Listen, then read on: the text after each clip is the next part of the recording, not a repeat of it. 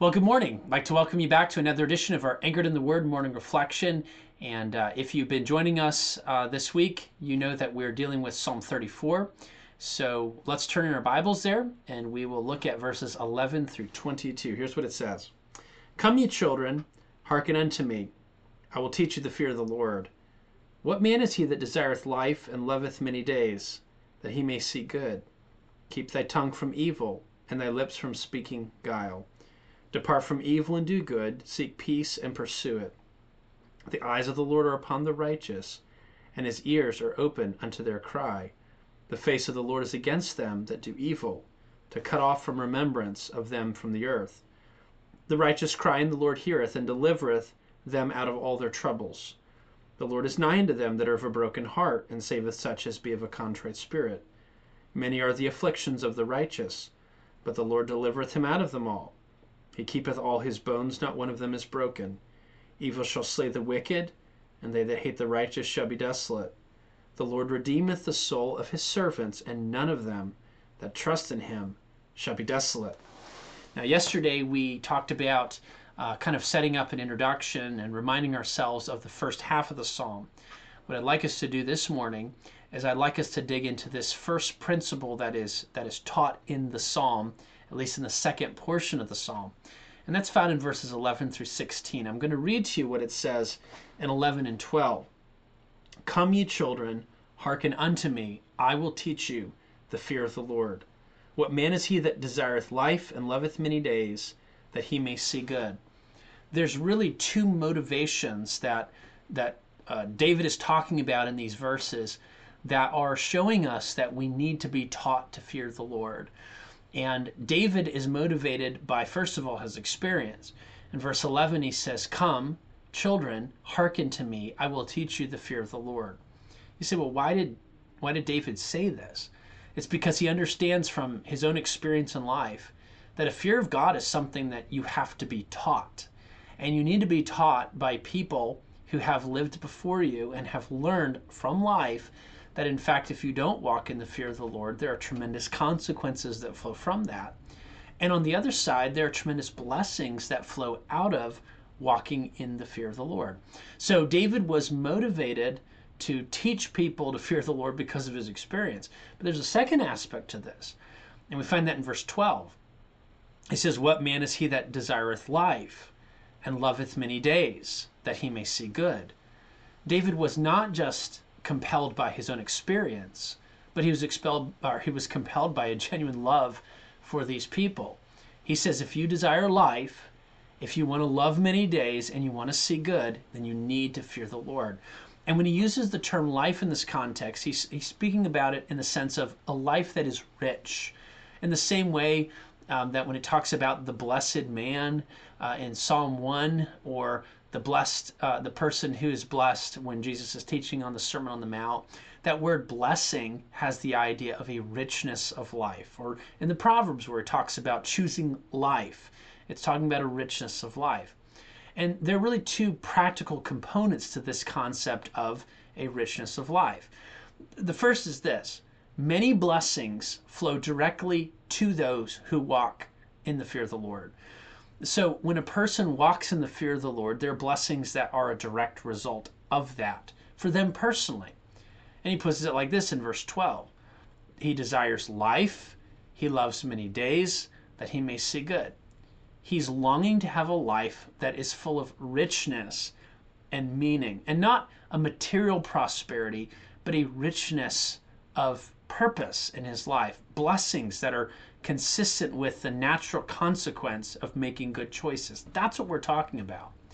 There's a lot of scripture that, that drives people to this principle. Proverbs 1 7. The fear of the Lord is the beginning of knowledge, but fools despise wisdom and instruction. If a person wants to have wisdom, if they want to have knowledge, it starts with fearing the Lord.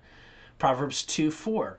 If you seek her as silver and search for her as hid treasure, then shalt thou understand the fear of the Lord, and find the knowledge of God, because out of his mouth cometh knowledge and understanding. He layeth up sound wisdom for the righteous.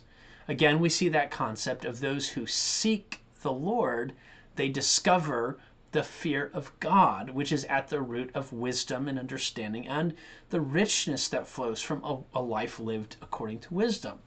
Proverbs 3 1 again, let not mercy and truth forsake thee. Bind them upon thy neck, write them on the tablet of thine heart. So shalt thou find favor and good understanding in the sight of God and man. Now he talks about mercy and truth not forsaking us. He's talking about a person who walks in the fear of the Lord because he walks in mercy, thinking about this this simple principle. He's going to answer to God. He's he's walking uh, according to truth because he recognizes that the world has been not just governed but created and with a purposefully intent designed by God. So we see that a prosperous life, a rich life, a life that is full of meaning and value is a life that is built on the fear of the Lord. But there's a second component to this. Many blessings not only flow to those who walk in the fear of the Lord, but they flow directly through those who fear the Lord to other people. And we see this in 13 and 14. He says, Keep thy tongue from evil and thy lips from speaking guile. Depart from evil, do good, seek peace, and pursue it. Now, what he's getting at in verses 13 and 14 are that when a person fears the Lord, it shapes the way that they live in a way that is for the good of the people around them. So he talks about restraining words, keeping our tongue from evil and guile. Think about how many people's lives are ruined because of people not restraining their language or people using their words in very destructive and hurtful and evil ways. He talks about a restraint of action, departing from evil, or investing in life, a life that is productive in its end. He says, doing good. So it's not just that I don't speak evil, and it's not just that I depart from evil, but it's that positively I do what is good for the people around me. And then he mentions, lastly, working to maintain relationships because we fear God, we value those whom He's created in His image, and we, we value relationships between us. And so he says they seek and they pursue peace. So when we talk about the simple fact of being taught the fear of the Lord, we've seen that David is compelled by his experience. He's compelled by a love for the people.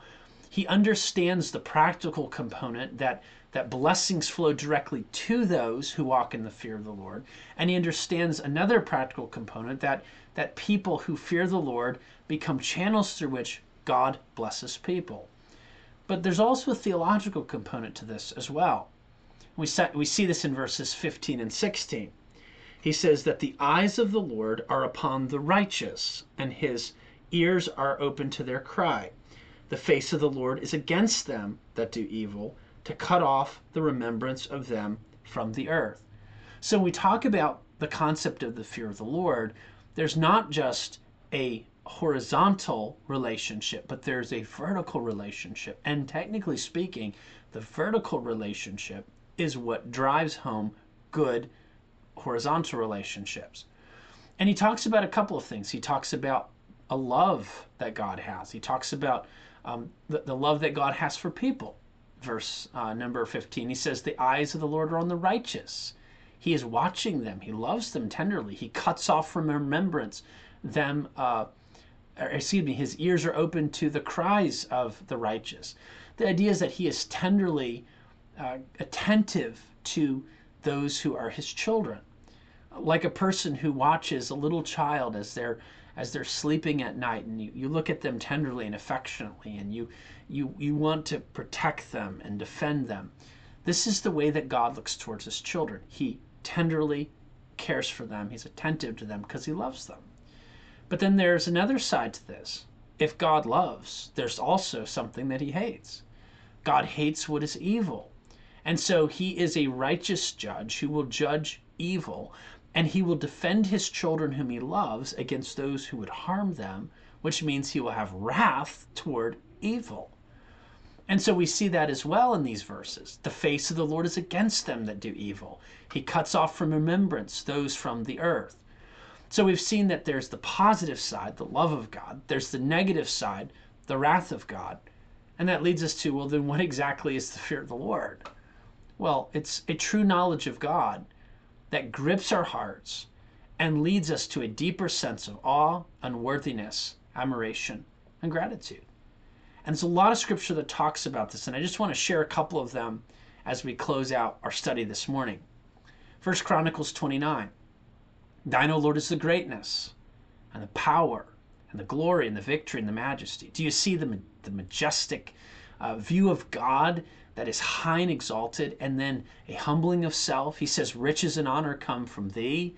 Thou reignest over all, and thine hand is power and might and thine hand it is to make great and to give strength unto all. We praise thee and thank thy glorious name. And who are we and who are these people that we should be able to offer so willing of this sort? So you see this high view of God and this low view of self.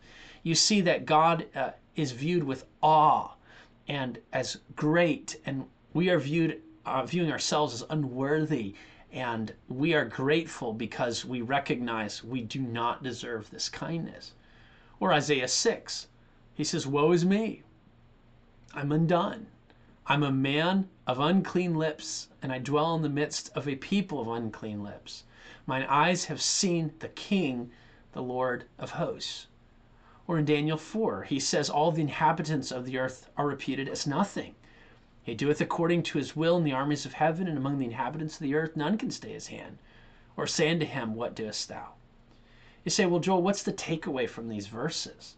Well, the takeaway is that you and I need to be taught to fear the Lord. We need to recognize that our view of God is not naturally what it should be.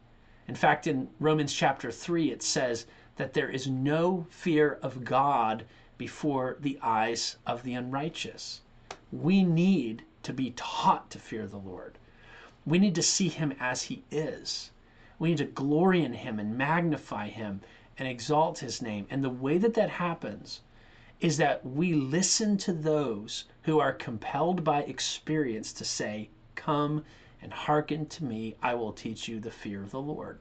We're compelled by their experience, we're compelled by their love for us, and we're reminded that there are tremendous blessings that flow directly to those who walk with this awe and this respect and this reverence and this gratitude towards God. And they become channels through which God works in the lives of other people. And there's this theological component. We see the immense love God has for his people, and we see his wrath against evil. And so I ask you this morning do you walk in the fear of the Lord? Are you a person who has learned to fear God and walks in the fear of the Lord? and has this deep sense of appreciation and gratitude and reverence toward your Creator.